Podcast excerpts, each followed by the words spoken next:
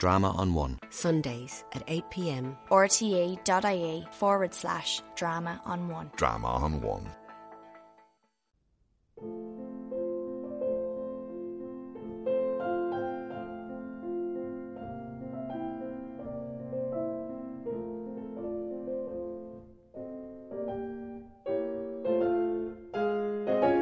The Dead.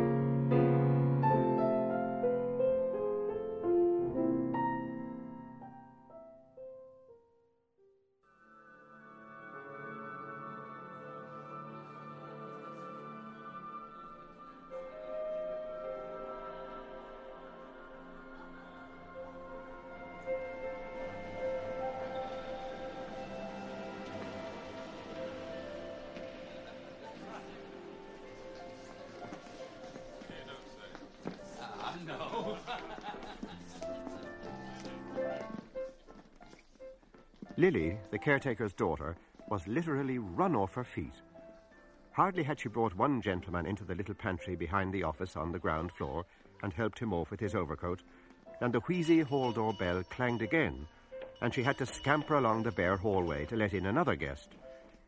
It was well for her she had not to attend to the ladies also, but Miss Kate and Miss Julia had thought of that and had converted the bathroom upstairs into a ladies' dressing room.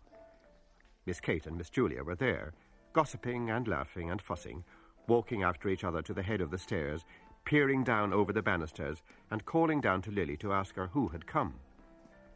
It was always a great affair, the Mrs. Morkans' annual dance.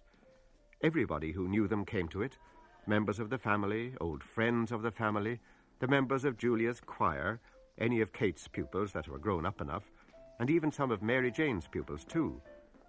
Never once had it fallen flat. For years and years it had gone off in splendid style, as long as anyone could remember. Ever since Kate and Julia, after the death of their brother Pat, had left the house in Stoney Batter and taken Mary Jane, their only niece, to live with them in the dark, gaunt house on Usher's Island, the upper part of which they had rented from Mr. Fulham, the corn factor on the ground floor. That was a good thirty years ago, if it was a day. Mary Jane, who was then a little girl in short clothes, was now the main prop of the household, for she had the organ in Haddington Road. She had been through the academy and gave a pupils' concert every year in the upper room of the ancient concert rooms. Many of her pupils belonged to the better class families on the Kingstown and Dalkey line. Old as they were, her aunts also did their share. Julia, though she was quite grey, was still the leading soprano in Adam and Eve's and Kate, being too feeble to go about much, gave music lessons to beginners on the old square piano in the back room. Lily, the caretaker's daughter, did housemaid's work for them. Though their life was modest, they believed in eating well. The best of everything diamond bones, sirloins, three shilling tea, and the best bottled stout. But Lily seldom made a mistake in the orders, so that she got on well with her three mistresses. They were fussy, that was all. But the only thing they would not stand was back answers.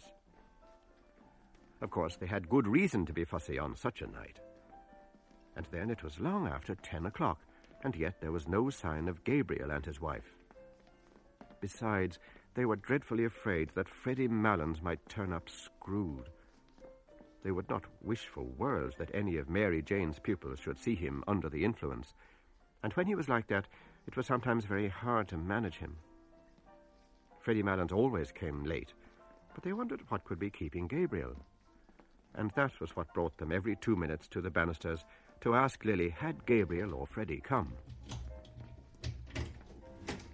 Oh, Mr. Conroy, Said Lily to Gabriel when she opened the door for him. Miss Kate and Miss Julia thought you were never coming. Good night, Mrs. Conroy. Well, engaged they did. Said Gabriel. But they forget that my wife here takes three mortal hours to dress herself. He stood on the mat, scraping the snow from his galoshes, while Lily led his wife to the foot of the stairs and called out.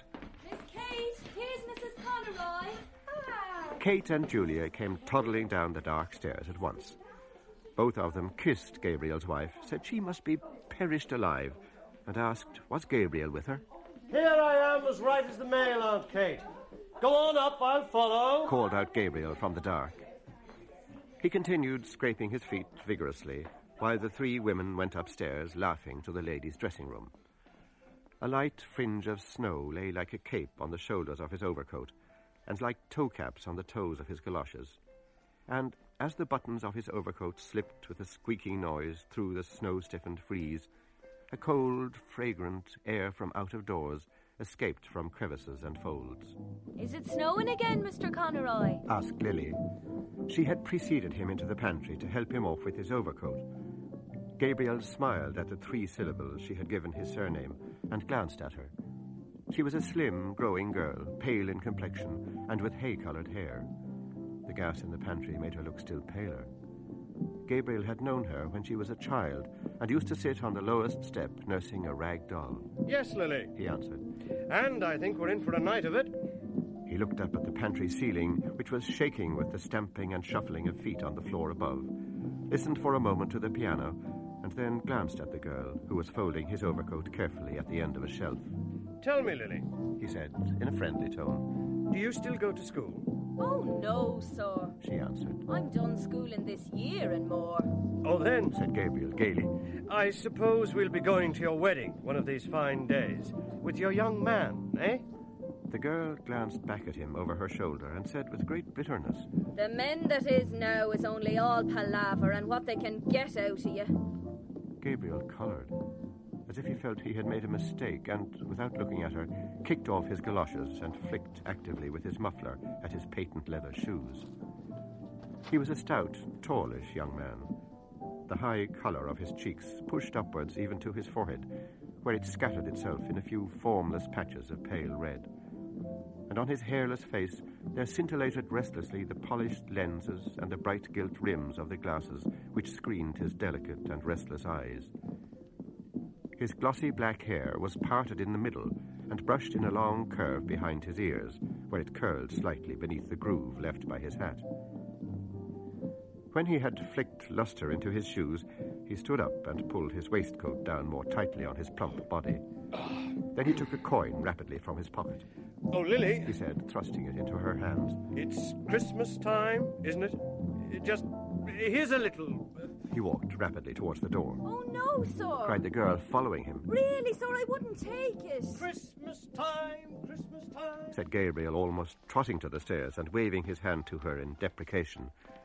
The girl, seeing that he had gained the stairs, called out after him. Well, thank you, sir. He waited outside the drawing room door until the waltz should finish, listening to the skirts that swept against it and to the shuffling of feet. He was still discomposed by the girl's bitter and sudden retort. It had cast a gloom over him, which he tried to dispel by arranging his cuffs and the bows of his tie. He then took from his waistcoat pocket a little paper and glanced at the headings he had made for his speech. He was undecided about the lines from Robert Browning, for he feared they would be above the heads of his hearers. Some quotation that they would recognize from Shakespeare or from the melodies would be better. The indelicate clacking of the men's heels and the shuffling of their soles reminded him that their grade of culture differed from his. He would only make himself ridiculous by quoting poetry to them which they could not understand. They would think that he was airing his superior education. He would fail with them, just as he had failed with the girl in the pantry. He had taken up a wrong tone. His whole speech was a mistake from first to last, an utter failure. Just then his aunts and his wife came out of the ladies' dressing room. His aunts were two small, plainly dressed old women, and Julia was an inch or so the taller. Her hair, drawn low over the tops of her ears, was grey, and grey also, with darker shadows, was her large, flaccid face. Though she was stout in build and stood erect, her slow eyes and parted lips gave her the appearance of a woman who did not know where she was or where she was going. Aunt Kate was more vivacious. Her face, healthier than her sister's, was all puckers and creases like a shriveled red apple, and her hair, braided in the same old fashioned way, had not lost its ripe nut color. They both kissed Gabriel frankly. He was their favorite nephew, the son of their dead elder sister Ellen, who had married T.J. Conroy of the Port and Docks. Greta tells me you're not going to take a cab back to Monkstown tonight, Gabriel. said Aunt Kate. No, said Gabriel, turning to his wife. Uh, we had quite enough of that last year, hadn't we? Uh, don't you remember, Aunt Kate, what a cold Greta got out of it?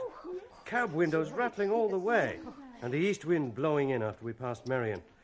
Very jolly it was. Greta caught a dreadful cold. Aunt Kate frowned severely and nodded her head at every word. Quite right, Gabriel, quite right. She said. You can't be too careful. But as for Greta there, said Gabriel, she'd walk home in the snow if she were let.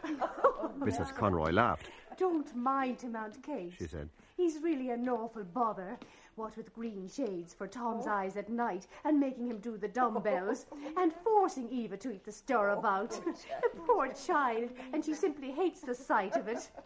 Oh, but you'll never guess what he makes me wear now.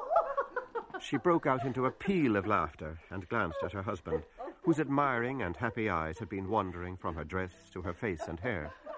The two aunts laughed heartily too, for Gabriel's solicitude was a standing joke with them. Galoshes, said Mrs. Conroy. That's the latest. Whenever it's wet underfoot, I must put on my galoshes. Tonight, even, he wanted me to put them on, but I wouldn't. The next thing he'll buy me will be a diving suit. Gabriel laughed nervously and patted his tie reassuringly, while Aunt Kate nearly doubled herself, so heartily did she enjoy the joke. The smile soon faded from Aunt Julia's face, and her mirthless eyes were directed towards her nephew's face. After a pause, she asked, what are galoshes, Gabriel? Galoshes, Julia. exclaimed her sister. Goodness me, don't you know what galoshes are?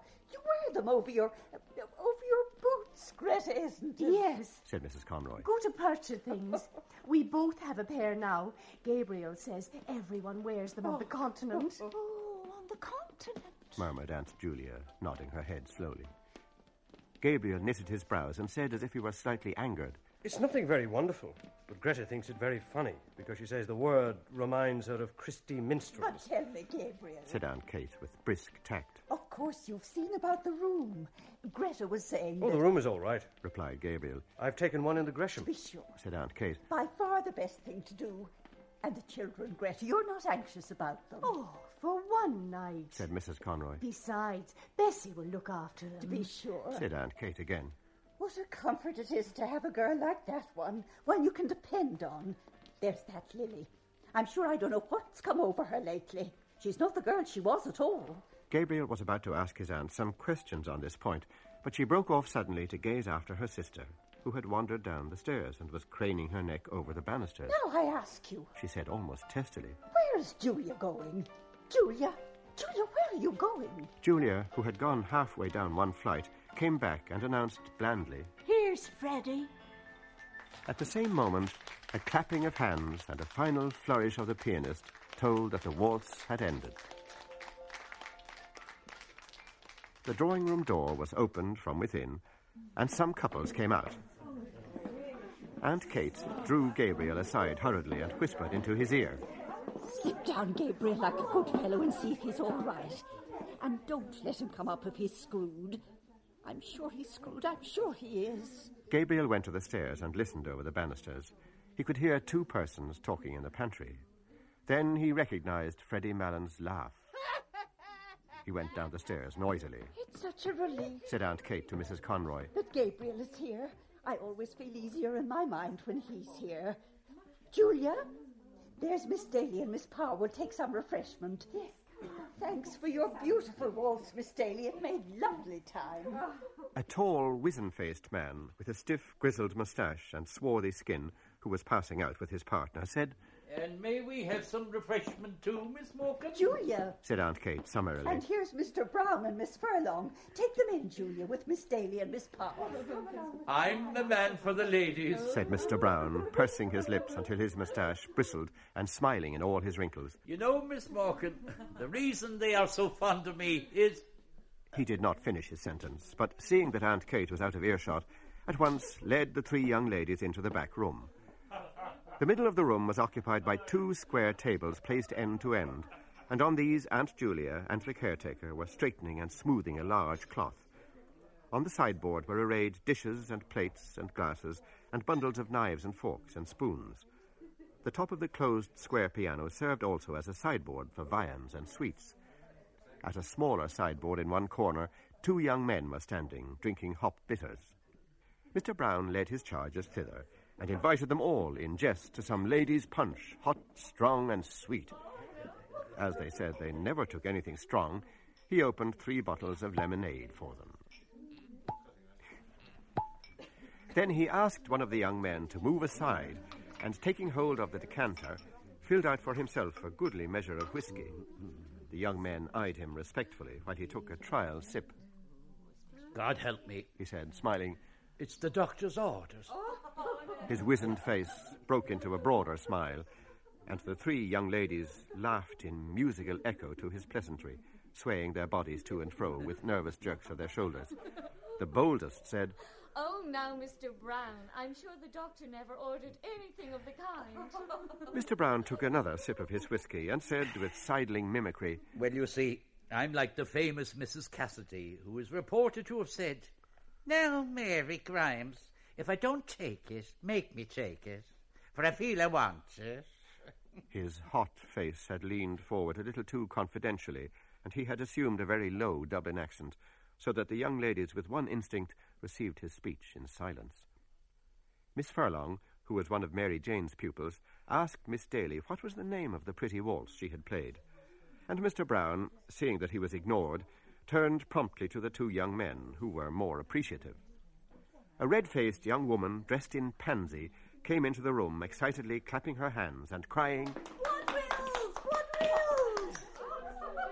Close on her heels came Aunt Kate, crying, Two gentlemen and three ladies, Mary Jane. Oh, here's Mr. Bergin and Mr. Kerrigan. said Mary Jane. Mr. Kerrigan, will you take Miss Power? Miss Furlong, may I get you a partner? Mr. Bergin. Oh, that'll just do now. Three ladies, Mary Jane. said Aunt Kate. The two young gentlemen asked the ladies if they might have the pleasure, and Mary Jane turned to Miss Daly. Oh, Miss Daly, you're really awfully good. After playing for the last two dances, but really we're so short of ladies tonight. I don't mind in the least, Miss Morkan. But I've a nice partner for you, Mr. Bartell D'Arcy, the tenor. I'll get him to sing later on. All Dublin is raving about him. Lovely voice. Lovely voice. said Aunt Kate. As the piano had twice begun the prelude to the first figure, Mary Jane led her recruits quickly from the room. They had hardly gone when Aunt Julia wandered slowly into the room, looking behind her at something. What's the matter, Julia?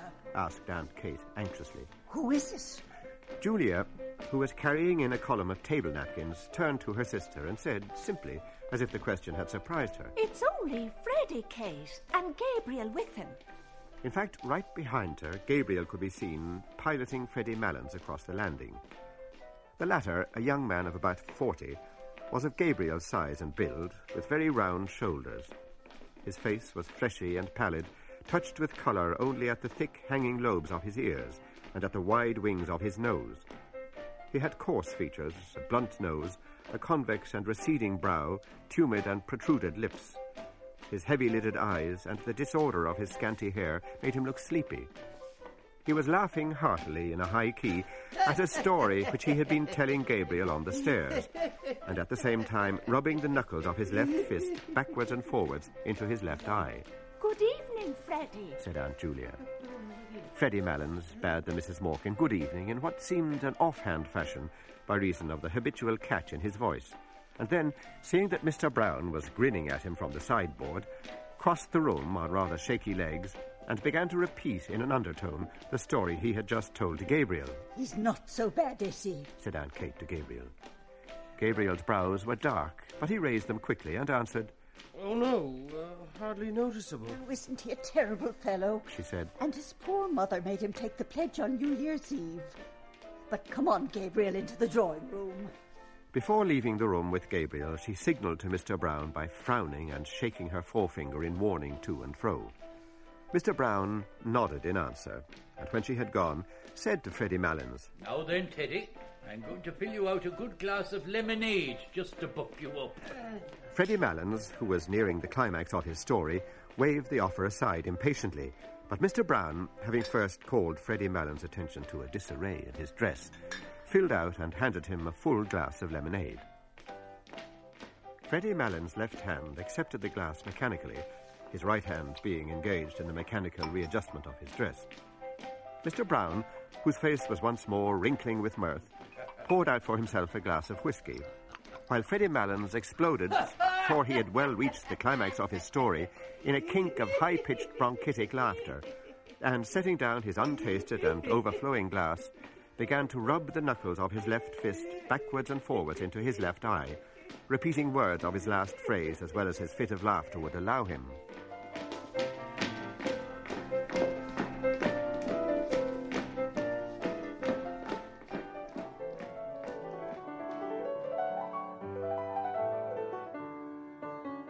Gabriel could not listen while Mary Jane was playing her academy piece, full of runs and difficult passages, to the hushed drawing room. He liked music, but the piece she was playing had no melody for him, and he doubted whether it had any melody for the other listeners, though they had begged Mary Jane to play something. Four young men who had come from the refreshment room to stand in the doorway at the sound of the piano had gone away quietly in couples after a few minutes. The only persons who seemed to follow the music were Mary Jane herself, her hands racing along the keyboard or lifted from it at the pauses like those of a priestess in momentary imprecation, and Aunt Kate standing at her elbow to turn the page. Gabriel's eyes, irritated by the floor which glittered with beeswax under the heavy chandelier, wandered to the wall above the piano. A picture of the balcony scene in Romeo and Juliet hung there and beside it was a picture of the two murdered princes in the tower, which Aunt Julia had worked in red, blue, and brown wools when she was a girl. Probably in the school they had gone to as girls, that kind of work had been taught for one year. His mother had worked for him as a birthday present a waistcoat of purple tabinet with little foxes' heads upon it, lined with brown satin and having round mulberry buttons. It was strange that his mother had had no musical talent though Aunt Kate used to call her the brains carrier of the Morkan family.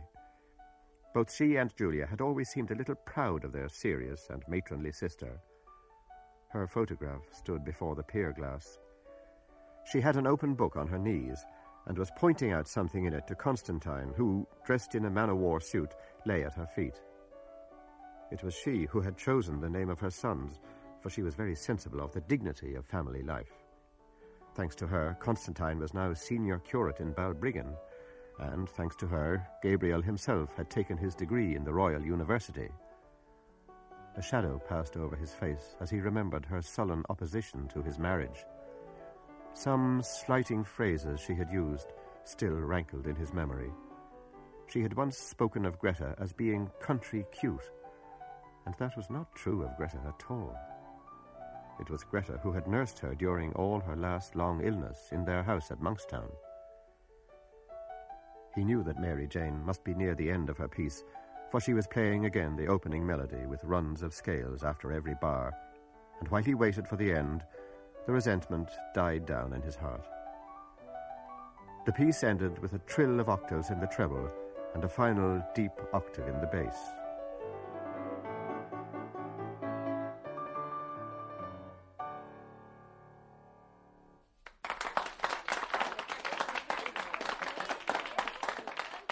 Great applause greeted Mary Jane as, blushing and rolling up her music nervously, she escaped from the room. The most vigorous clapping came from the four young men in the doorway who had gone away to the refreshment room at the beginning of the piece, but had come back when the piano had stopped. Lancers were arranged. Gabriel found himself partnered with Miss Ivers. She was a frank mannered, talkative young lady with a freckled face and prominent brown eyes. She did not wear a low cut bodice, and the large brooch which was fixed in the front of her collar bore on it an Irish device. When they had taken their places, she said abruptly, I have a crow to pluck with you. With me? said Gabriel. She nodded her head gravely. What is it? asked Gabriel, smiling at her solemn manner. Who is GC? answered Miss Ivers, turning her eyes upon him.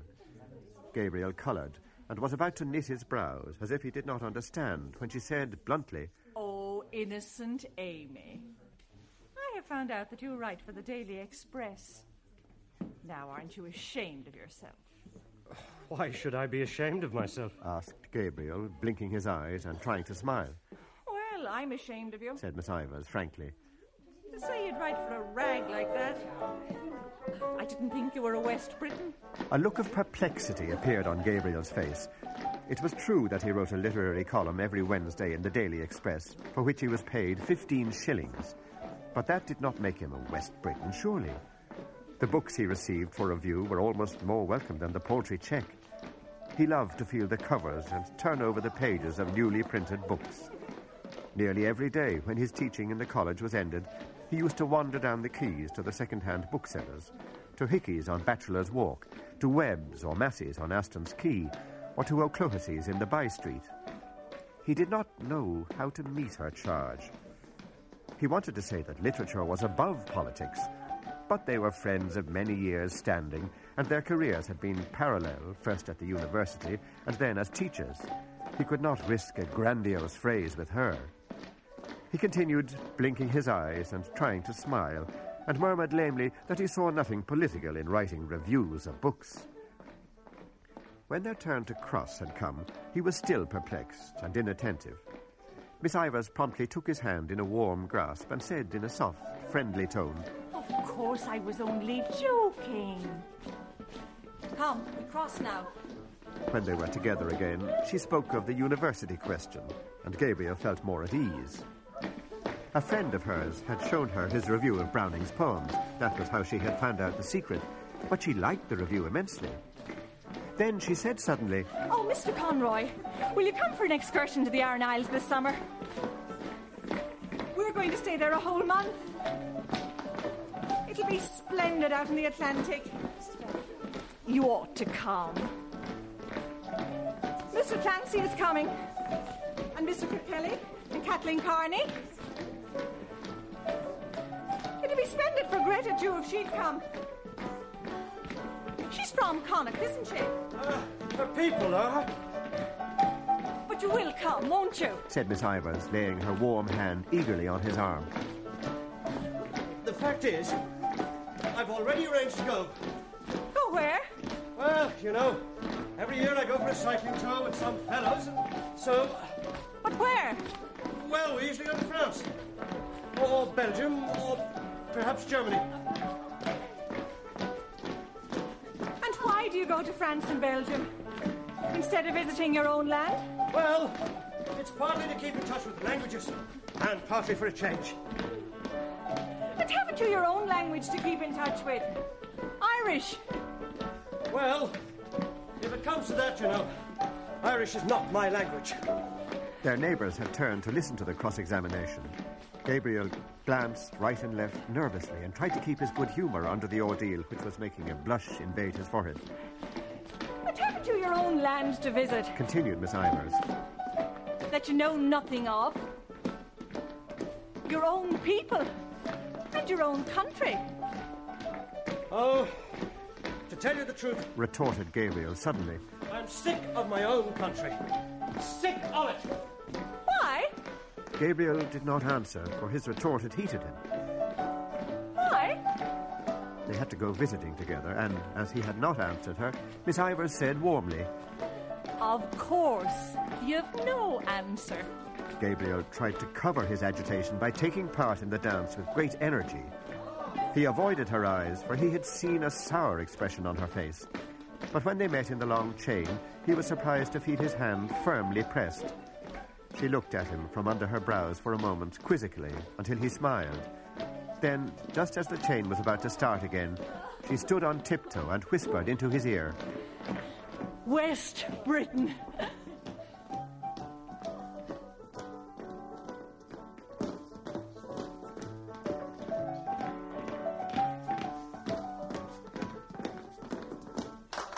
When the Lancers were over, Gabriel went away to a remote corner of the room where Freddie Malins' mother was sitting.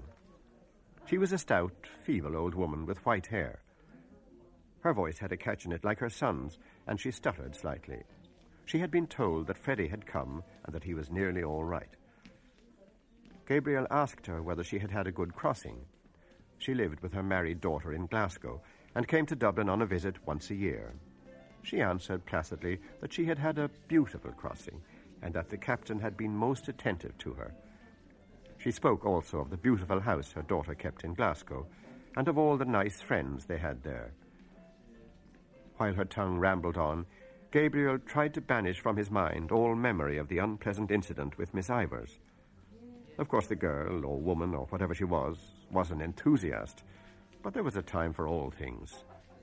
Perhaps he ought not to have answered her like that, but she had no right to call him a West Briton before people, even in joke.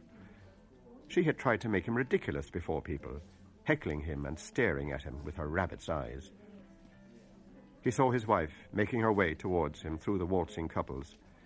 When she reached him, she said into his ear, Gabriel, Aunt Kate wants to know, won't you carve the goose as usual? Miss Daly will carve the ham, and I'll do the pudding. All right, said Gabriel. She's sending in the younger ones first as soon as this waltz is over, so that we'll have the table to ourselves. Were you dancing? asked Gabriel. Of course I was. Didn't you see me?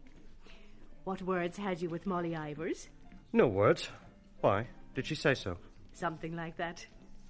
I'm trying to get that Mr. D'Arcy to sing. He's full of conceit, I think. There were no words, said Gabriel moodily. Only she wanted me to go for a trip to the west of Ireland, and I said I wouldn't. His wife clasped her hands excitedly and gave a little jump. Oh, do go, Gabriel. She cried. I'd love to see Galway again. You can go if you like, said Gabriel coldly. She looked at him for a moment, then turned to Mrs. Malins and said, There's a nice husband for you, Mrs. Malins. While she was threading her way back across the room, Mrs. Malins, without adverting to the interruption, went on to tell Gabriel what beautiful places there were in Scotland and beautiful scenery. Her son in law brought them every year to the lakes, and they used to go fishing. Her son in law was a splendid fisher. One day he caught a fish, a beautiful big, big fish, and the man in the hotel boiled it for their dinner. Gabriel hardly heard what she said. Now that supper was coming near, he began to think again about his speech and about the quotation. When he saw Freddie Malins coming across the room to visit his mother, Gabriel left the chair free for him and retired into the embrasure of the window. The room had already cleared, and from the back room came the clatter of plates and knives. Those who still remained in the drawing room seemed tired of dancing and were conversing quietly in little groups. Gabriel's warm, trembling fingers tapped the cold pane of the window. How cool it must be outside. How pleasant it would be to walk out alone, first along by the river, and then through the park. The snow would be lying on the branches of the trees and forming a bright cap on the top of the Wellington Monument. How much more pleasant it would be there than at the supper table. He ran over the headings of his speech Irish hospitality, sad memories, the three graces, Paris, the quotation from Browning. He repeated to himself a phrase he had written in his review One feels that one is listening to a thought tormented music. Miss Ivors had praised the review. Was she sincere?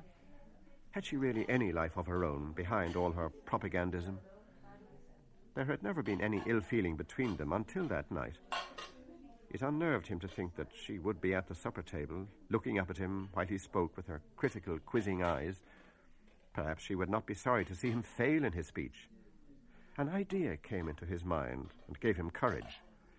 He would say, alluding to Aunt Kate and Aunt Julia, Ladies and gentlemen, the generation which is now on the wane among us may have had its faults, but for my part, I think it had certain qualities of hospitality, of humour, of humanity, which the new and very serious and hyper educated generation that is growing up around us seems to me to lack. Very good. That was one for Miss Ivors. What did he care that his aunts were only two ignorant old women?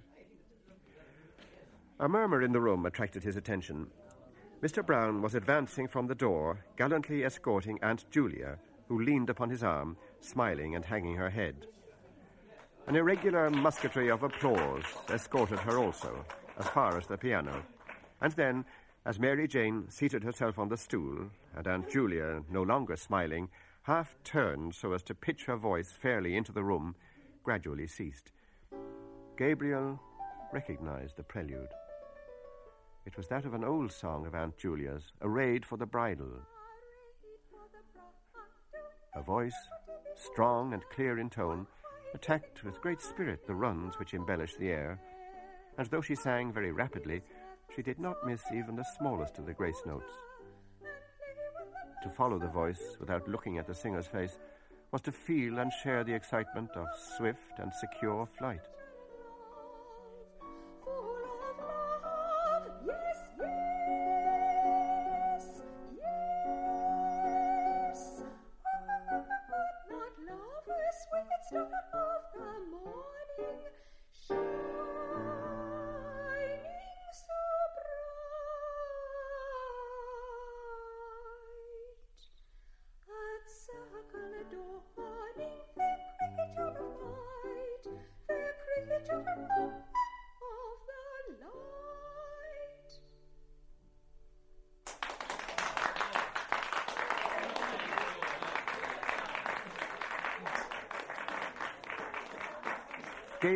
Applauded loudly with all the others at the close of the song, and loud applause was borne in from the invisible supper table. It sounded so genuine that a little colour struggled into Aunt Julia's face as she bent to replace in the music stand the old leather-bound songbook that had her initials on the cover. Freddie Malins, who had listened with his head perched sideways to hear her better, was still applauding when everyone else had ceased, and talking animatedly to his mother, who nodded her head gravely and slowly in acquiescence. At last, when he could clap no more, he stood up suddenly and hurried across the room to Aunt Julia, whose hand he seized and held in both his hands, shaking it when words failed him or the catch in his voice proved too much for him. I was just telling my mother. He said, I never heard you sing so well. Never. No, I never heard your voice so good as it is tonight. Now, would you believe that now? That's the truth. Upon my word and honor, that's the truth. I never heard your voice sound so fresh and so, so clear and fresh. Never. Aunt Julia smiled broadly and murmured something about compliments as she released her hand from his grasp. Mr. Brown extended his open hand towards her and said to those who were near him in the manner of a showman introducing a prodigy to an audience. Miss Julia Morkan, my latest discovery. He was laughing very heartily at this himself, and Freddie Malins turned to him and said, Well, Brown, if you're serious, you might make a worse discovery. All I can say is, I never heard her sing half so well as long as I am coming here. And that's the honest truth. Neither did I. said Mr. Brown. I think her voice has greatly improved. Aunt Julia shrugged her shoulders and said with meek pride, Thirty years ago, I hadn't a bad voice, as voices go. I often told Julia said Aunt Kate emphatically. that you were simply thrown away in that choir, but she never would be sent by me. She turned as if to appeal to the good sense of the others against a refractory child, while Aunt Julia gazed in front of her, a vague smile of reminiscence playing on her face. No. Continued Aunt Kate. She wouldn't be said or led by anyone. Slaving there in that choir night and day, night and day. Six o'clock on Christmas morning, and all for what? Well, isn't it for the honour of God, Aunt Kate? asked Mary Jane, twisting round on the piano stool and smiling. Aunt Kate turned fiercely on her niece and said, I know all about the honour of God, Mary Jane, but I think it's not at all honourable for the Pope to turn out the women out of the choirs that have slaved there all their lives and put little whippersnappers of boys over their heads. I suppose it's for the good of the church if the Pope does it, but it's not just, Mary Jane, and it's not right.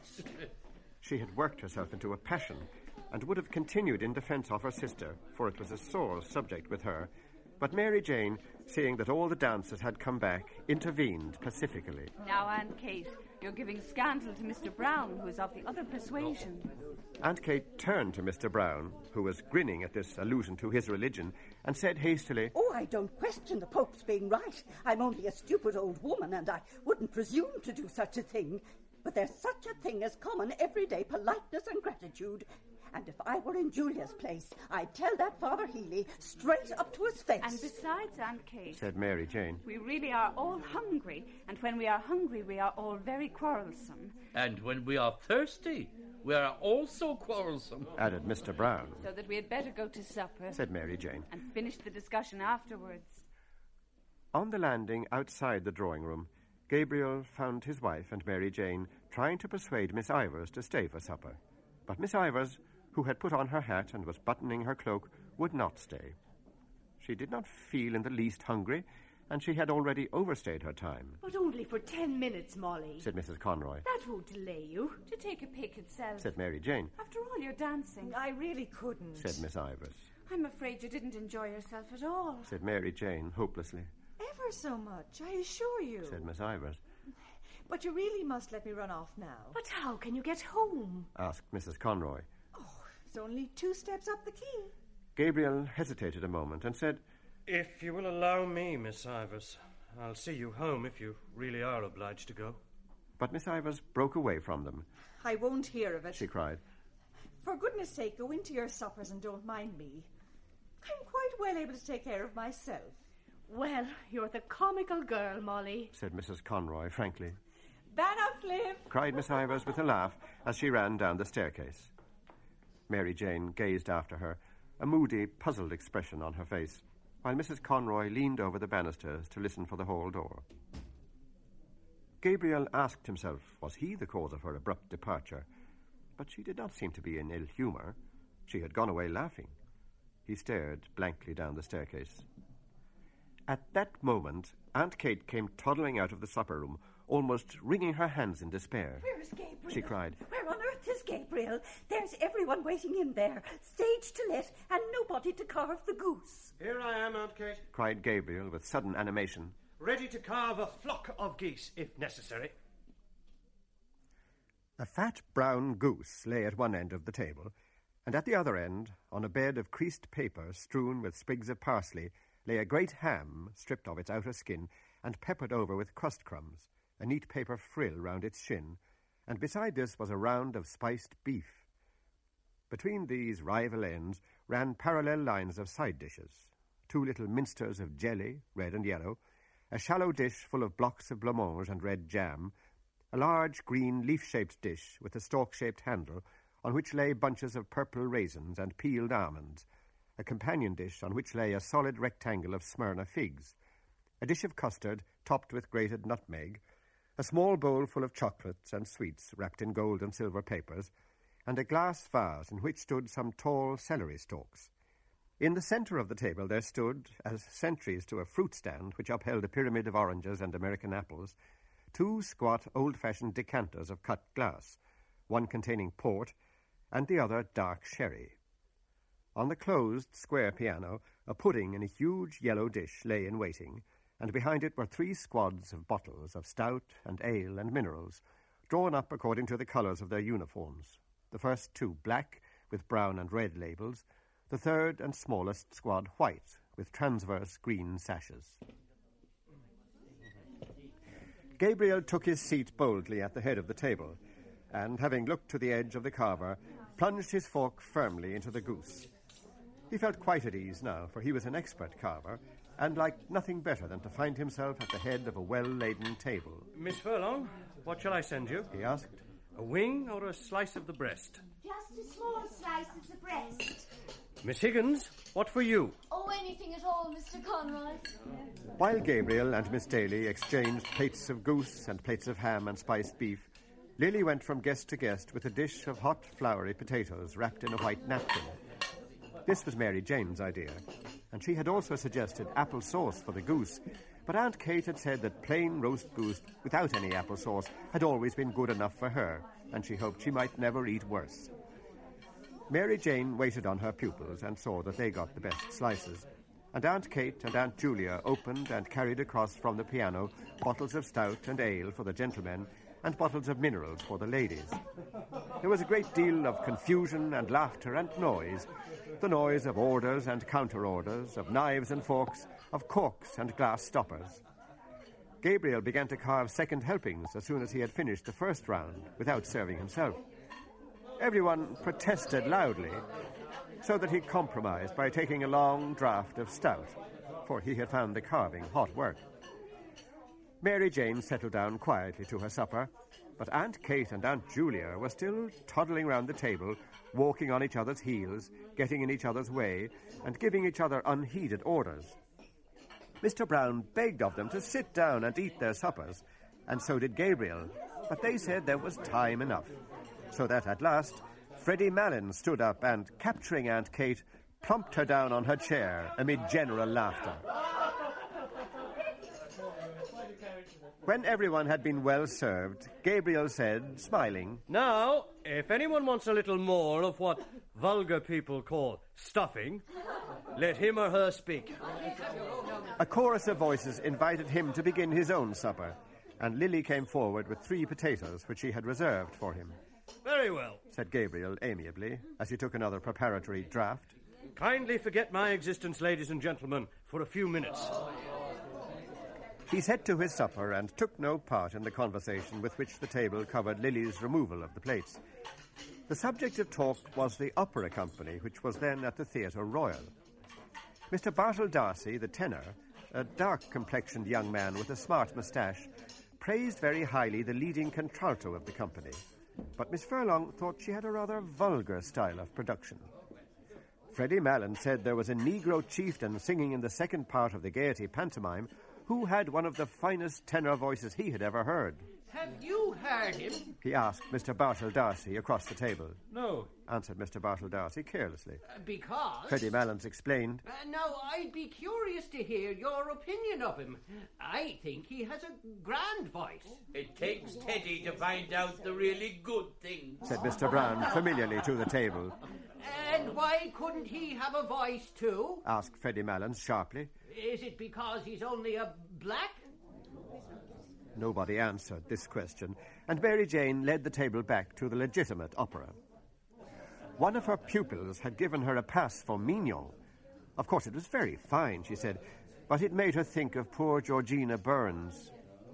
Mr. Brown could go back farther still, to the old Italian companies that used to come to Dublin. Tietjens, Ilma de Murska, Campanini, the great Trebelli, Giuglini, Ravelli, Aramburo. Those were the days, he said, when there was something like singing to be heard in Dublin. He told, too, of how the top gallery of the old Royal used to be packed night after night, of how one night an Italian tenor had sung five encores to Let Me Like a Soldier Fall, introducing a high C every time, and of how the gallery boys would sometimes, in their enthusiasm, unyoke the horses from the carriage of some great prima donna and pull her themselves through the streets to her hotel. Why do they never play the grand old operas now? he asked. Dinorah, Lucrezia Borgia. Because they could not get the voices to sing them. That was why. Oh, well, said Mr. Bartell D'Arcy. I presume there are as good singers today as there were then. Where are they? asked Mr. Brown defiantly. In London, Paris, Milan, said Mr. Bartell D'Arcy warmly. I suppose Caruso, for example, is quite as good, if not better, than any of the men you have mentioned. Maybe so, said Mr. Brown. But I may tell you I doubt it strongly. Oh, I'd give anything to hear Caruso sing. Said Mary Jane. For me. Said Aunt Kate, who had been picking a bone. There was only one tenor. To please me, I mean. But I suppose none of you have ever heard of him. Who was he, Miss Morkan? Asked Mr. Bartell D'Arcy politely. His name? Said Aunt Kate. Was Parkinson. I heard him when he was in his prime, and I think he had then the purest tenor voice that was ever put into a man's throat. Mm. Strange, said Mr. Bartell D'Arcy. I never even heard of him. Yes, yes, Miss Morkan is right, said Mr. Brown. I remember hearing of old Parkinson, but he's too far back for me. A beautiful, pure, sweet, mellow English tenor, said Aunt Kate with enthusiasm. Gabriel having finished, the huge pudding was transferred to the table. The clatter of forks and spoons began again. Gabriel's wife served out spoonfuls of the pudding and passed the plates down the table. Midway down, they were held up by Mary Jane, who replenished them with raspberry or orange jelly, or with blancmange and jam. The pudding was of Aunt Julia's making, and she received praises for it from all quarters. She herself said that it was not quite brown enough. Well, I hope, Miss Morkan, said Mr. Brown, that I'm brown enough for you. Because you know, I'm all brown. all the gentlemen, except Gabriel, ate some of the pudding out of compliment to Aunt Julia. As Gabriel never ate sweets, the celery had been left for him. Freddie Malins also took a stalk of celery and ate it with his pudding. He had been told that celery was a capital thing for the blood, and he was just then under doctor's care. Mrs. Malins, who had been silent all through the supper, said that her son was going down to Mount Melleray in a week or so. The table then spoke of Mount Melleray, how bracing the air was down there, how hospitable the monks were, and how they never asked for a penny piece from their guests. And do you mean to say asked Mr. Brown incredulously. that a chap can go down there and put up there as if it were a hotel and live on the fat of the land and then come away without paying a farthing? Oh, most people give some donation to the monastery when they leave. said Mary Jane. I wish we had an institution like that in our church. said Mr. Brown candidly. He was astonished to hear that the monks never spoke, got up at two in the morning, and slept in their coffins. He asked what they did it for, That's the rule of the order. said Aunt Kate firmly. Yes, but why? asked Mr. Brown. Aunt Kate repeated that it was the rule, that was all. Mr. Brown still seemed not to understand. Freddie Malins explained to him as best he could that the monks were trying to make up for the sins committed by all the sinners in the outside world. The explanation was not very clear, for Mr. Brown grinned and said, I like that idea very much. But wouldn't a comfortable spring bed do them as well as a coffin? The coffin said Mary Jane. is to remind them of their last end. As the subject had grown lugubrious, it was buried in a silence of the table, during which Mrs. Malins could be heard saying to her neighbour in an indistinct undertone, They're very good men, the monks. Very pious men. The raisins and almonds and figs and apples and oranges and chocolates and sweets were now passed about the table, and Aunt Julia invited all the guests to have either port or sherry. At first, Mr. Bartell D'Arcy refused to take either, but one of his neighbours nudged him and whispered something to him, upon which he allowed his glass to be filled. Gradually, as the last glasses were being filled, the conversation ceased. A pause followed, broken only by the noise of the wine and by unsettlings of chairs. The Misses Morkan, all three, looked down at the tablecloth. Someone coughed once or twice, and then a few gentlemen patted the table gently as a signal for silence. The silence came, and Gabriel pushed back his chair and stood up. The patting at once grew louder in encouragement, and then ceased altogether. Gabriel leaned his ten trembling fingers on the tablecloth and smiled nervously at the company. Meeting a row of upturned faces, he raised his eyes to the chandelier. The piano was playing a waltz tune, and he could hear the skirts sweeping against the drawing room door. People perhaps were standing in the snow on the quay outside, gazing up at the lighted windows and listening to the waltz music. The air was pure there. In the distance lay the park where the trees were weighted with snow. The Wellington Monument wore a gleaming cap of snow that flashed westward over the white field of fifteen acres. He began. Ladies and gentlemen, it has fallen to my lot this evening, as in years past, to perform a very pleasing task, but a task for which I am afraid my poor powers as a speaker are all too inadequate. No, no. said Mr. Brown. But however that may be, I can only ask you tonight to take the will for the deed and to lend me your attention for a few moments while I endeavour to express to you in words what my feelings are on this occasion. Ladies and gentlemen, it is not the first time that we have gathered together under this hospitable roof, around this hospitable board. It is not the first time that we have been the recipients, or perhaps I'd better say, the victims of the hospitality of certain good ladies. He made a circle in the air with his arm and paused. Everyone laughed or smiled at Aunt Kate and Aunt Julia and Mary Jane, who all turned crimson with pleasure. Gabriel went on more boldly. I feel more strongly with every recurring year that our country has no tradition which does it so much honor and which it should guard so jealously as that of its hospitality. It is a tradition that is unique as far as my experience goes, and I have visited not a few places abroad among the modern nations. Some would say, perhaps, that with us it is rather a failing than anything to be boasted of, but granted even that, it is, to my mind, a princely failing and one that I trust will long be cultivated among us. Of one thing at least I am sure. As long as this one roof shelters the good ladies aforesaid, and I wish from my heart that it may do so for many and many a long year to come, the tradition of genuine, warm hearted, courteous Irish hospitality, which our forefathers have handed down to us, and which we in turn must hand down to our descendants, is still alive among us. A hearty murmur of assent ran round the table. It shot through Gabriel's mind that Miss Ivors was not there, and that she had gone away discourteously. And he said, with confidence in himself, Ladies and gentlemen, a new generation is growing up in our midst. A generation actuated by new ideas and new principles.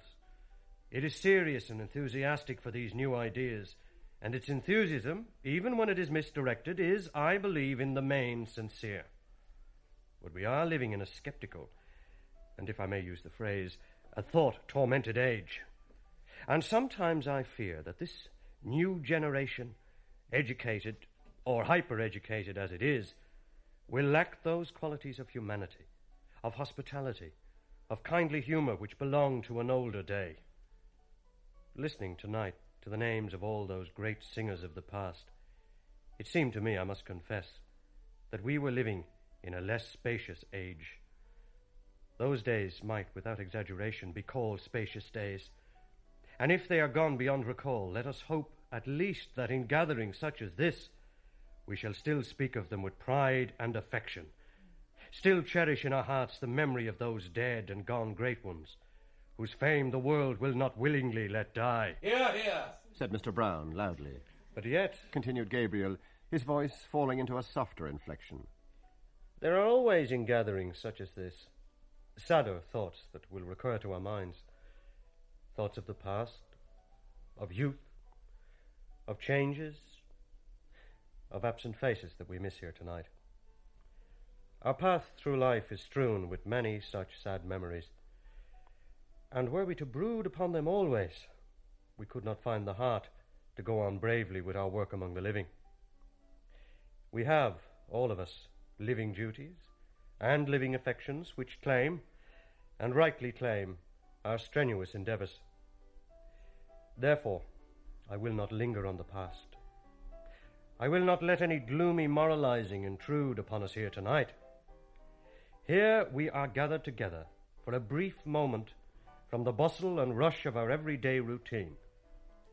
We are met here as friends, in the spirit of good fellowship, as colleagues, also, to a certain extent, in the true spirit of camaraderie, and as the guest of what shall I call them?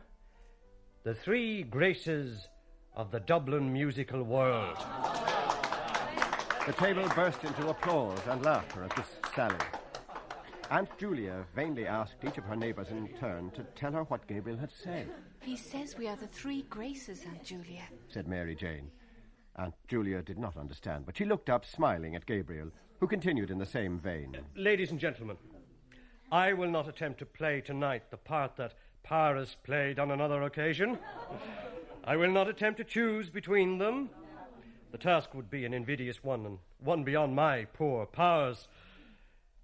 For when I view them in turn, whether it be our chief hostess herself, whose good heart, whose too good heart, has become a byword with all who know her, or her sister, who seems to be gifted with perennial youth, and whose singing must have been a surprise and a revelation to us all tonight.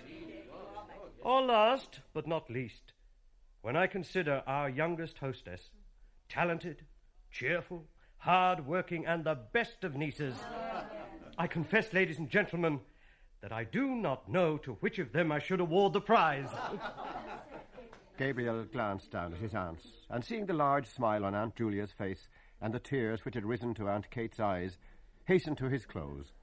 He raised his glass of port gallantly, while every member of the company fingered a glass expectantly, and said loudly, Let us toast them all three together.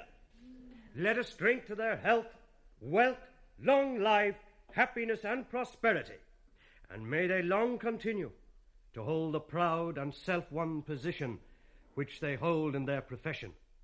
and the position of honour and affection which they hold in our hearts. All the guests stood up, glass in hand, and turning towards the three seated ladies, sang in unison, with Mr. Brown as leader. For they are jolly Aunt Kate was making frank use of her handkerchief, and even Aunt Julia seemed moved. Freddie Malins beat time with his pudding fork, and the singers turned towards one another as if in melodious conference, while they sang with emphasis. Then, turning once more towards their hostesses, they sang. They are jolly gay fellows, for they are jolly gay fellows, for they are jolly gay fellows,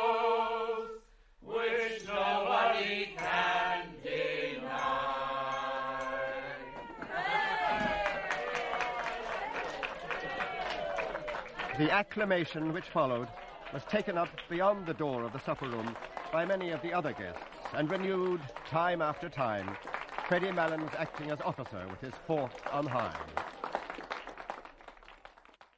The piercing morning air came into the hall where they were standing, so that Aunt Kate said, Close the door, somebody. Mrs. Malins will get her death of cold. Browne is out there, Aunt Kate. said Mary Jane, Browne is everywhere. said Aunt Kate, lowering her voice. Mary Jane laughed at her tone. really? She said archly, He is very attentive. He has been laid on here like the gas said Aunt Kate in the same tone. all during the Christmas. She laughed herself this time, good humouredly, and then added quickly, But tell him to come in, Mary Jane, and close the door. I hope to goodness he didn't hear me. At that moment, the hall door was opened, and Mr. Browne came in from the doorstep, laughing as if his heart would break. He was dressed in a long green overcoat with mock astrakhan cuffs and collar, and wore on his head an oval fur cap. He pointed down the snow covered quay from where the sound of shrill, prolonged whistling was borne in. Teddy will have all the cabs in Dublin out. he said. Gabriel advanced from the little pantry behind the office, struggling into his overcoat, and looking round the hall, said, Greta not down yet? She's getting on her things, Gabriel. said Aunt Kate. Who's playing up there? Asked Gabriel, Nobody, they're all gone. Oh, no, Aunt Kate. said Mary Jane, Bartell D'Arcy and Miss O'Callaghan aren't gone yet. Someone is strumming at the piano, anyhow. said Gabriel. Mary Jane glanced at Gabriel and Mr. Browne and said with a shiver, Oh, it makes me feel cold to look at you two gentlemen muffled up like that. I wouldn't like to face your journey home at this hour. I'd like nothing better this minute said Mr. Browne stoutly. than a rattling fine walk in the country, or a fast drive with a good spanking gore between the shafts. We used to have a very good horse and trap at home. said Aunt Julia sadly, The never to be forgotten Johnny. said Mary Jane, laughing. Aunt Kate and Gabriel laughed too, Why, what was wonderful about Johnny? asked Mr. Browne, The late lamented Patrick Morkan, our grandfather, that is, explained Gabriel. commonly known in his later years as the old gentleman, was a glue boiler. Oh, now, Gabriel. said Aunt Kate, laughing, He had a starch mill. Well, glue a star. said Gabriel. The old gentleman had a horse by the name of Johnny, and Johnny used to work in the old gentleman's mill, walking round and round in order to drive the mill. And that was all very well. But now comes the tragic part about Johnny. One fine day, the old gentleman thought he'd like to drive out with the quality to a military review in the park. The Lord have mercy on his soul. said Aunt Kate, compassionately, Amen. said Gabriel. So the old gentleman, as I said, harnessed Johnny and put on his very best tall hat and his very best stock collar and drove out in grand style from his ancestral mansion somewhere near Back Lane, I think. Everyone laughed, even Mrs. Malins at Gabriel's manner, and Aunt Kate said, Oh, now, Gabriel. He didn't live in Back Lane, really. Only the mill was there.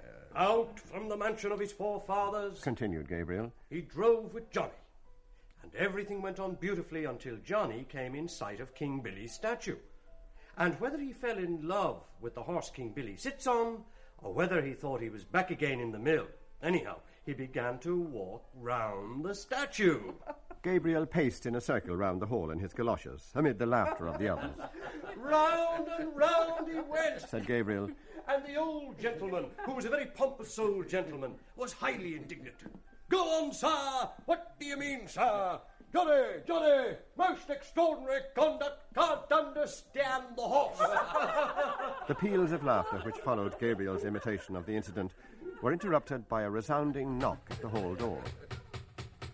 Mary Jane ran to open it and let in Freddie Malins. Freddie Malins, with his hat well back on his head and his shoulders humped with cold, was puffing and steaming after his exertions. Oh, I c- could only get one cab. He said, Oh, we'll find another along the quay. said Gabriel. Yes. Said Aunt Kate. Better not keep Mrs. Malins standing in the draught.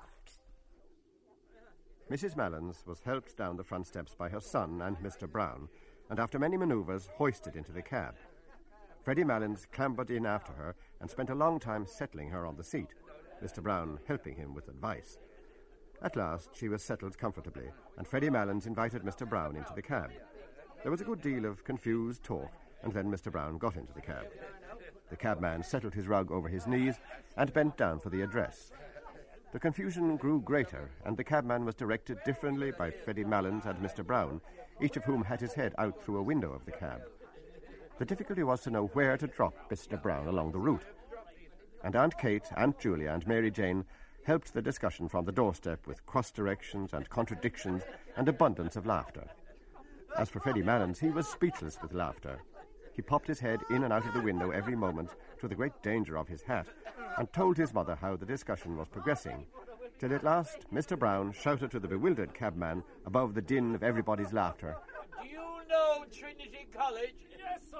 said the cabman, Well, drive bang up against Trinity College gates, said Mr. Browne, and then we'll tell you where to go. You understand now? Yes, sir. said the cabman, Make like a bird for Trinity College. Right, sir. cried the cabman.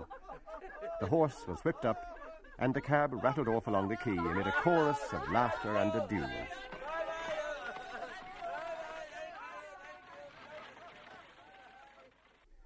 Gabriel had not gone to the door with the others. He was in a dark part of the hall, gazing up the staircase. A woman was standing near the top of the first flight, in the shadow also. He could not see her face, but he could see the terracotta and salmon pink panels of her skirt, which the shadow made appear black and white. It was his wife. She was leaning on the banisters, listening to something. Gabriel was surprised at her stillness and strained his ear to listen also. But he could hear little save the noise of laughter and dispute on the front steps, a few chords struck on the piano, and a few notes of a man's voice singing. He stood still in the gloom of the hall, trying to catch the air that the voice was singing, and gazing up at his wife. There was grace and mystery in her attitude, as if she were a symbol of something. He asked himself, What is a woman standing on the stairs in the shadow, listening to distant music, a symbol of? If he were a painter, he would paint her in that attitude. Her blue felt hat would show off the bronze of her hair against the darkness, and the dark panels of her skirt would show off the light ones. Distant music, he would call the picture, if he were a painter. The hall door was closed, and Aunt Kate, Aunt Julia, and Mary Jane came down the hall, still laughing, Well, isn't Freddie terrible? said Mary Jane. He's really terrible. Gabriel said nothing but pointed up the stairs towards where his wife was standing. Now that the hall door was closed, the voice and the piano could be heard more clearly. Gabriel held up his hand for them to be silent. The song seemed to be in the old Irish tonality, and the singer seemed uncertain both of his words and of his voice. The voice, made plaintive by distance and by the singer's hoarseness, faintly illuminated the cadence of the air with words expressing grief.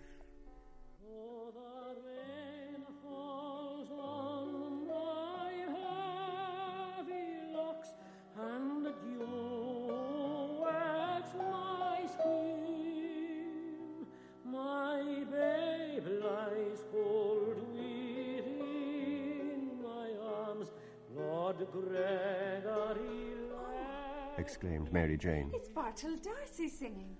And he wouldn't sing all the night. Oh, I'll get him to sing a song before he goes. Oh, do, Mary Jane. said Aunt Kate. Mary Jane brushed past the others and ran to the staircase, but before she reached it, the singing stopped, and the piano was closed abruptly. Oh, what a pity. She cried. Is he coming down, Greta? Gabriel heard his wife answer yes, and saw her come down towards them. A few steps behind her were Mr. Bartell D'Arcy and Miss O'Callaghan, Oh, Mr. D'Arcy. cried Mary Jane. It's downright mean of you to break off like that when we were all in raptures listening to you. I have been at it all the evening. said Miss O'Callaghan. And Mrs. Conroy, too. And he told us he had a dreadful cold and couldn't sing. Oh, Mr. D'Arcy. said Aunt Kate. Now, that was a great fib to tell. Can't you see that I'm as hoarse as a crow? said Mr. D'Arcy roughly. He went into the pantry hastily and put on his overcoat. The others, taken aback by his rude speech, could find nothing to say. Aunt Kate wrinkled her brows and made signs to the others to drop the subject. Mr. D'Arcy stood, swathing his neck carefully and frowning, It's the weather. said Aunt Julia after a pause. Yes, everybody has colds. Said Aunt Kate readily. Everybody. They say Said Mary Jane. we haven't had snow like it for 30 years. And I read this morning in the newspapers that the snow is general all over Ireland. I love the look of snow. Said Aunt Julia sadly. So do I. Said Miss O'Callaghan. I think Christmas is never really Christmas unless we have the snow on the ground. But poor Mr. D'Arcy doesn't like the snow. Said Aunt Kate, smiling. Mr. D'Arcy came from the pantry, fully swathed and buttoned, and in a repentant tone told them the history of his cold. Everyone gave him advice and said it was a great pity, and urged him to be very careful of his throat in the night air. Gabriel watched his wife, who did not join in the conversation. She was standing right under the dusty fanlight, and the flame of the gas lit up the rich bronze of her hair, which he had seen her drying at the fire a few days before. She was in the same attitude and seemed unaware of the talk about her. At last she turned towards them, and Gabriel saw that there was colour on her cheeks and that her eyes were shining. A sudden tide of joy went leaping out of his heart. Mr. D'Arcy, She said, what is the name of that song you were singing? It's called The Lass of Aughrim, said Mr. D'Arcy. but I couldn't remember it properly. Uh, why? Do you know it? The Lass of Aughrim. She repeated, I couldn't think of the name. It's a very nice air. said Mary Jane, I'm sorry you were not in voice tonight. Now, Mary Jane, said Aunt Kate. don't annoy Mr. D'Arcy. I won't have him annoyed.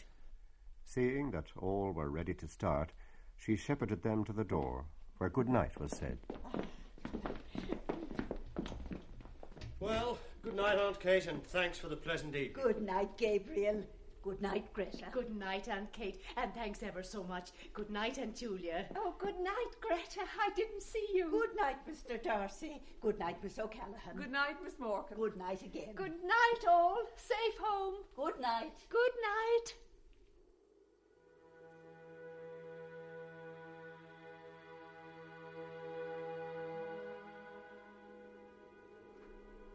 The morning was still dark. A dull yellow light brooded over the houses and the river, and the sky seemed to be descending. It was slushy underfoot, and only streaks and patches of snow lay on the roofs, on the parapets of the quay, and on the area railings. The lamps were still burning redly in the murky air, and across the river, the palace of the Four Courts stood out menacingly against the heavy sky. She was walking on before him with Mr. Bartell D'Arcy, her shoes in a brown parcel tucked under one arm, and her hands holding her skirt up from the slush.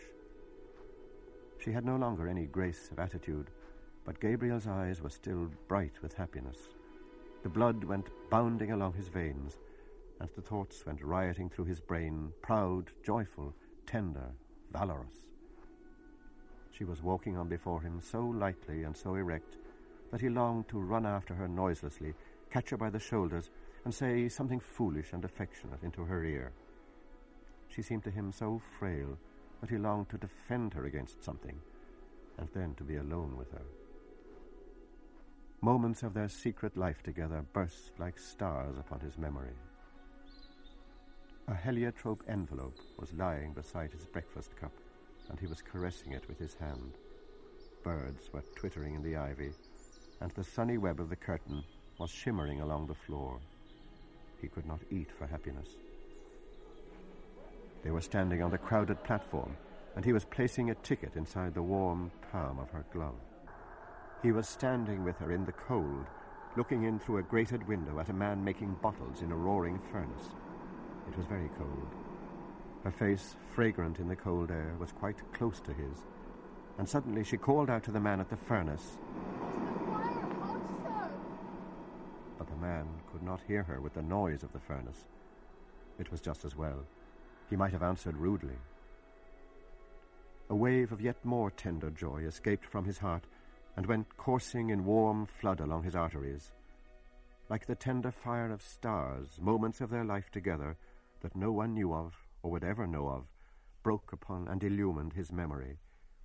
He longed to recall to her those moments, to make her forget the years of their dull existence together, and remember only their moments of ecstasy. For the years, he felt, had not quenched his soul or hers.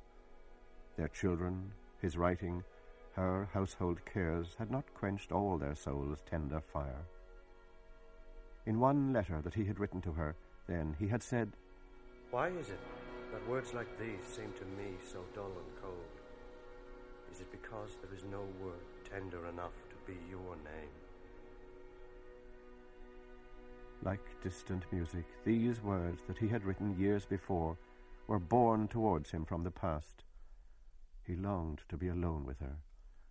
When the others had gone away, when he and she were in the room in the hotel, then they would be alone together. He would call her softly. Greta? Perhaps she would not hear at once. She would be undressing. Then something in his voice would strike her. She would turn and look at him. At the corner of Wine Tavern Street, they met a cab. He was glad of its rattling noise, as it saved him from conversation.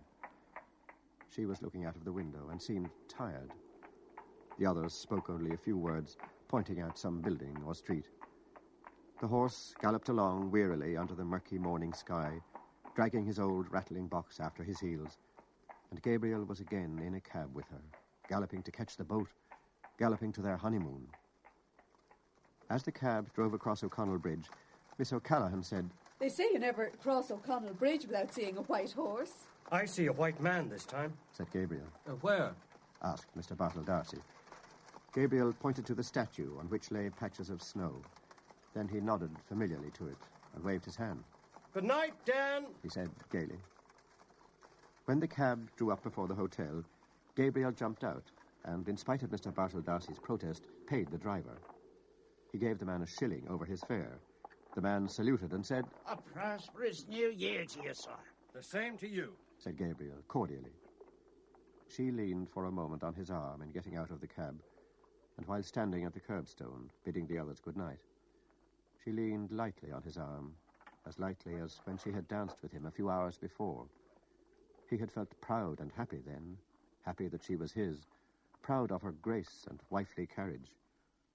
But now, after the kindling again of so many memories, the first touch of her body, musical and strange and perfumed, sent through him a keen pang of lust.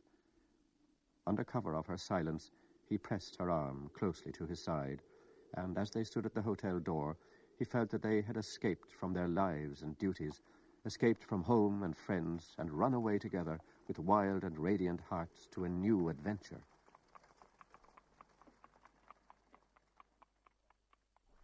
An old man was dozing in a great hooded chair in the hall. He lit a candle in the office and went before them to the stairs. They followed him in silence, their feet falling in soft thuds on the thickly carpeted stairs. She mounted the stairs behind the porter, her head bowed in the ascent, her frail shoulders curved as with a burden, her skirt girt tightly about her. He could have flung his arms about her hips and held her still, for his arms were trembling with desire to seize her, and only the stress of his nails against the palms of his hands held the wild impulse of his body in check. The porter halted on the stairs to settle his guttering candle. They halted, too, on the steps below him. In the silence, Gabriel could hear the falling of the molten wax into the tray and the thumping of his own heart against his ribs. The porter led them along a corridor and opened the door.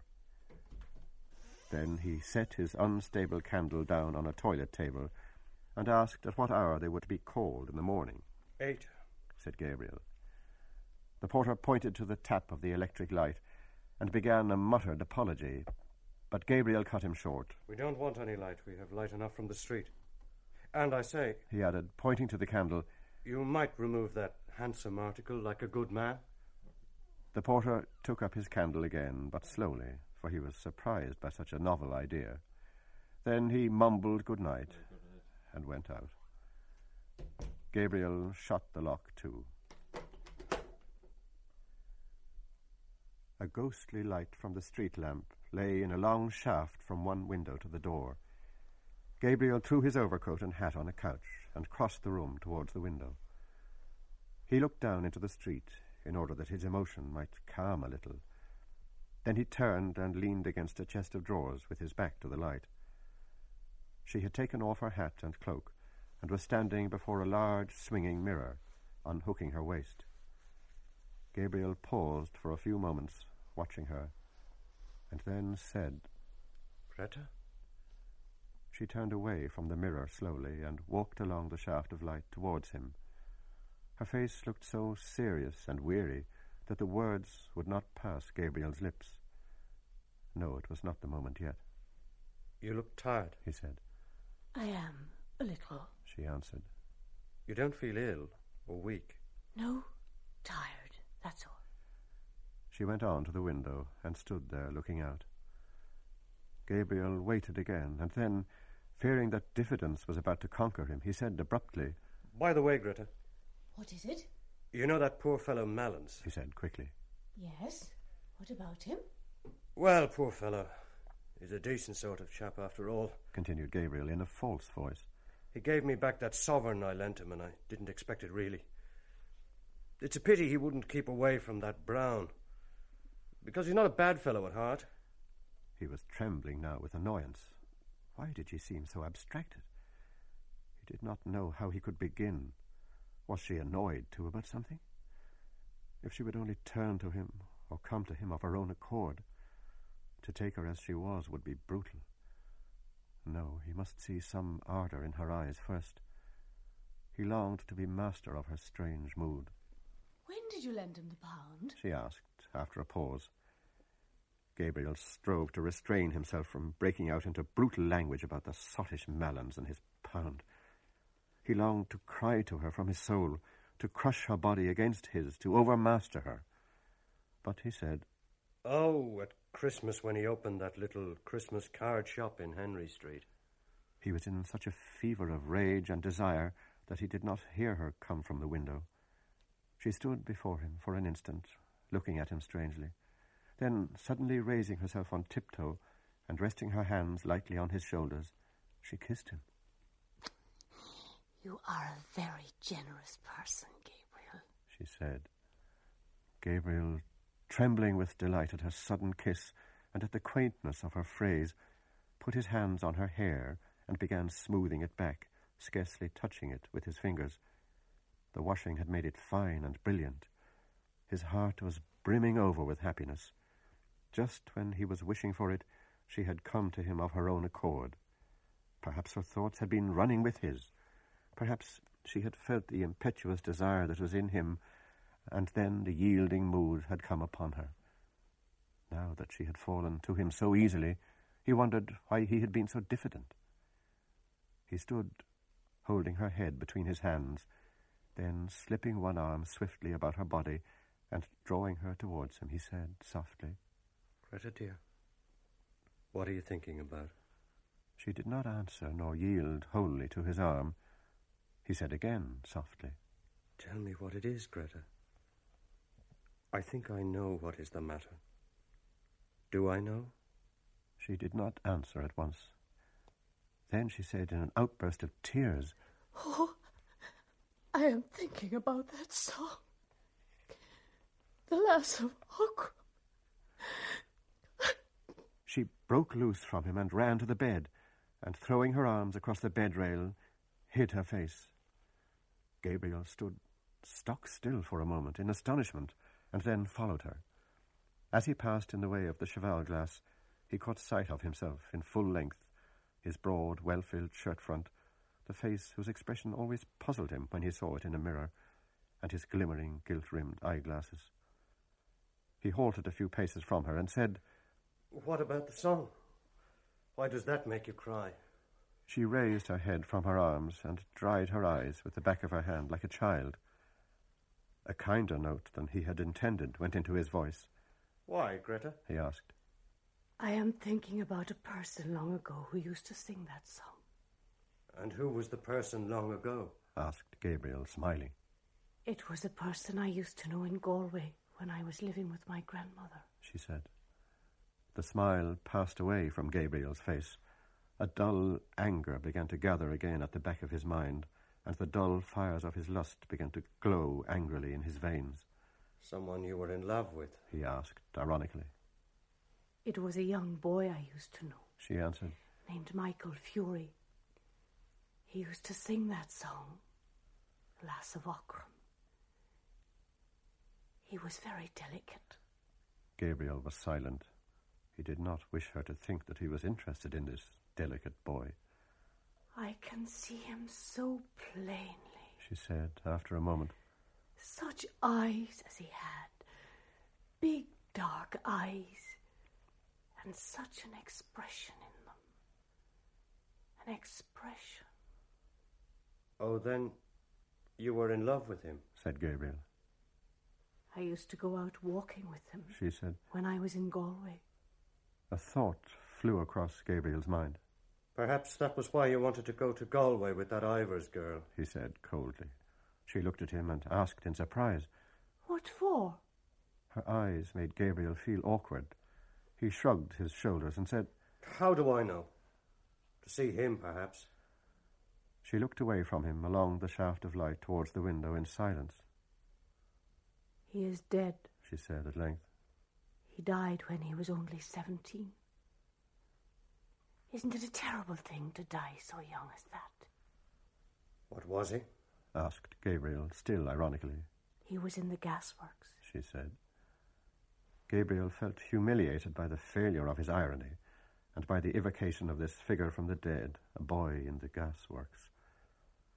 While he had been full of memories of their secret life together, full of tenderness and joy and desire, she had been comparing him in her mind with another. A shameful consciousness of his own person assailed him. He saw himself as a ludicrous figure, acting as a penny boy for his aunts, a nervous, well-meaning sentimentalist, orating to vulgarians and idealizing his own clownish lusts. The pitiable, fatuous fellow he had caught a glimpse of in the mirror. Instinctively he turned his back more to the light, lest she might see the shame that burned upon his forehead.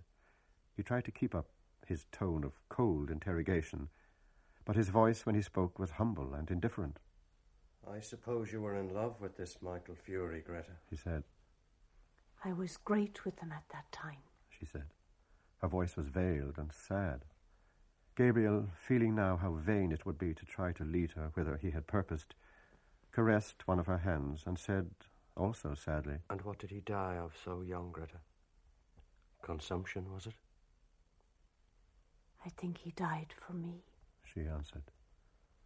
A vague terror seized Gabriel at this answer, as if at that hour when he had hoped to triumph, some impalpable and vindictive being was coming against him, gathering forces against him in its vague world. But he shook himself free of it with an effort of reason and continued to caress her hand.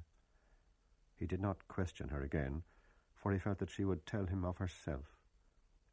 Her hand was warm and moist. It did not respond to his touch, but he continued to caress it, just as he had caressed her first letter to him that spring morning. It was in the winter, She said, about the beginning of the winter, when I was going to leave my grandmother's and come up here to the convent. And he was ill at the time in his lodgings in Galway and wouldn't be let out. And his people in Oughterard were written to. He was in decline, they said, or something like that. I never knew rightly. She paused for a moment and sighed. Poor fellow. She said, He was very fond of me, and he was such a gentle boy. We used to go out together, walking. You know, Gabriel, like the way they do in the country. He was going to study singing only for his health. He had a very good voice. Poor Michael Fury. Well. And then? And then, when it came to the time for me to leave Galway and come up to the convent, he was much worse, and I wouldn't be let see him. So I wrote a letter saying I was going up to Dublin and would be back in the summer, and hoping he would be better then. She paused for a moment to get her voice under control and then went on. Then, the night before I left, I was in my grandmother's house in Nuns Island, packing up, and I heard gravel thrown up against the window. The window was so wet I couldn't see, so I ran downstairs as I was and slipped out the back into the garden. And there was the poor fellow at the end of the garden, shivering. Did you not tell him to go back? I implored of him to go home at once and told him he would get his death in the rain. But he said he did not want to live. I can see his eyes as well as well. He was standing at the end of the wall where there was a tree. And did he go home? Yes, he went home. And when I was only a week in the convent, he died. And he was buried in Oughterard, where his people came from. Oh, day I heard that. That he was dead. She stopped, choking sobs, and, overcome by emotion, flung herself face downward on the bed, sobbing in the quilt. Gabriel held her hand for a moment longer, irresolutely, and then, shy of intruding on her grief, let it fall gently and walked quietly to the window. She was fast asleep. Gabriel, leaning on his elbow, looked for a few moments unresentfully on her tangled hair and half open mouth, listening to her deep drawn breath. So she had had that romance in her life. A man had died for her sake.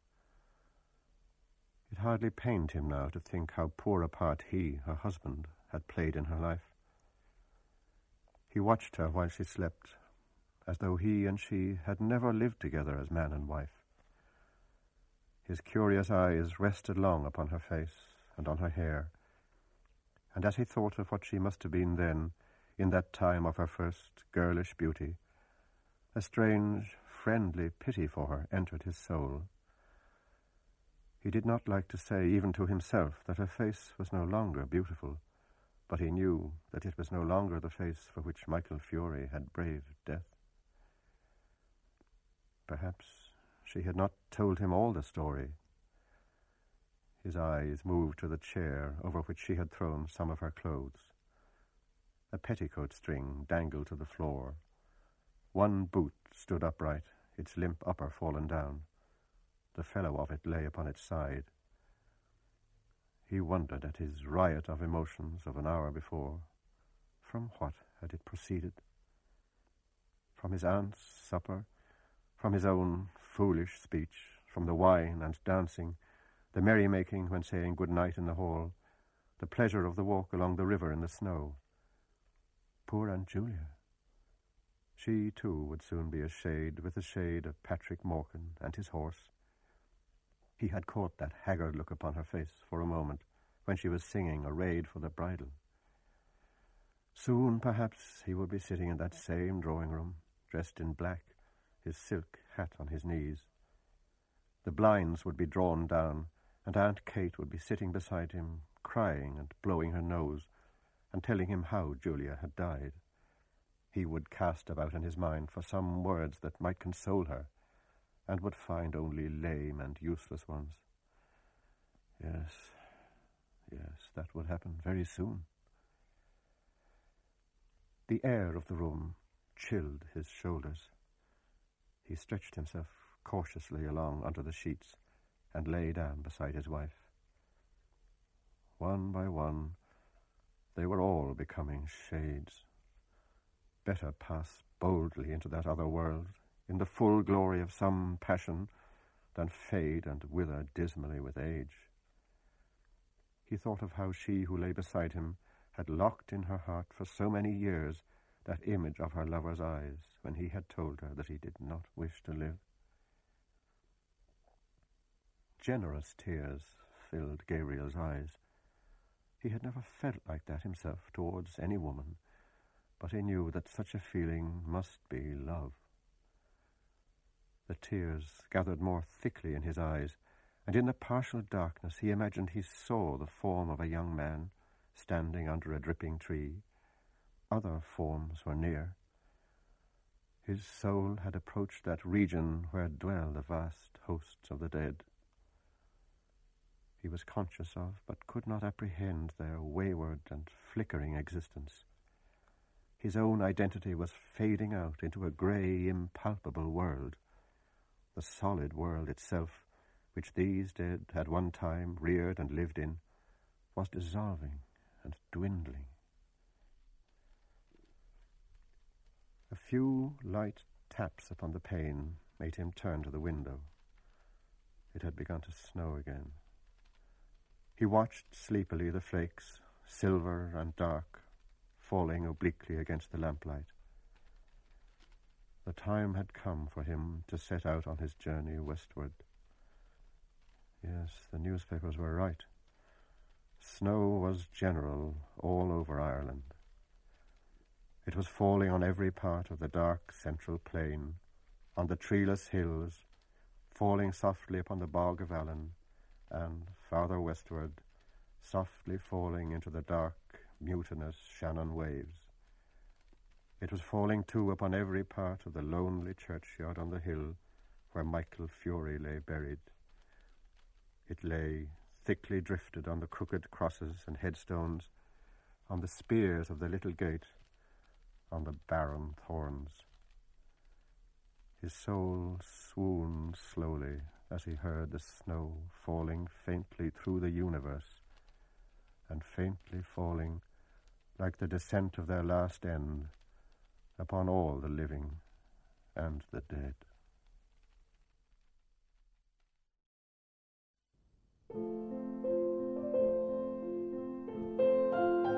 That was The Dead, the final story in James Joyce's Dubliners.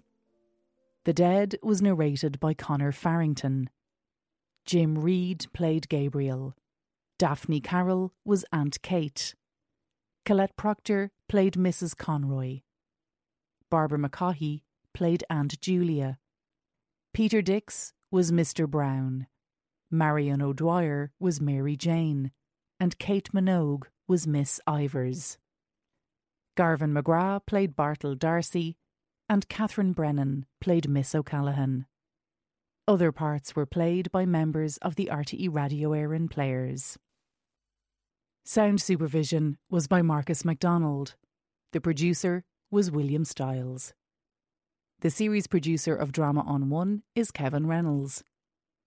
You can find the RTE Players' complete production of Ulysses by James Joyce and each of the stories from Dubliners at rte.ie forward slash drama on one or wherever you get your podcasts.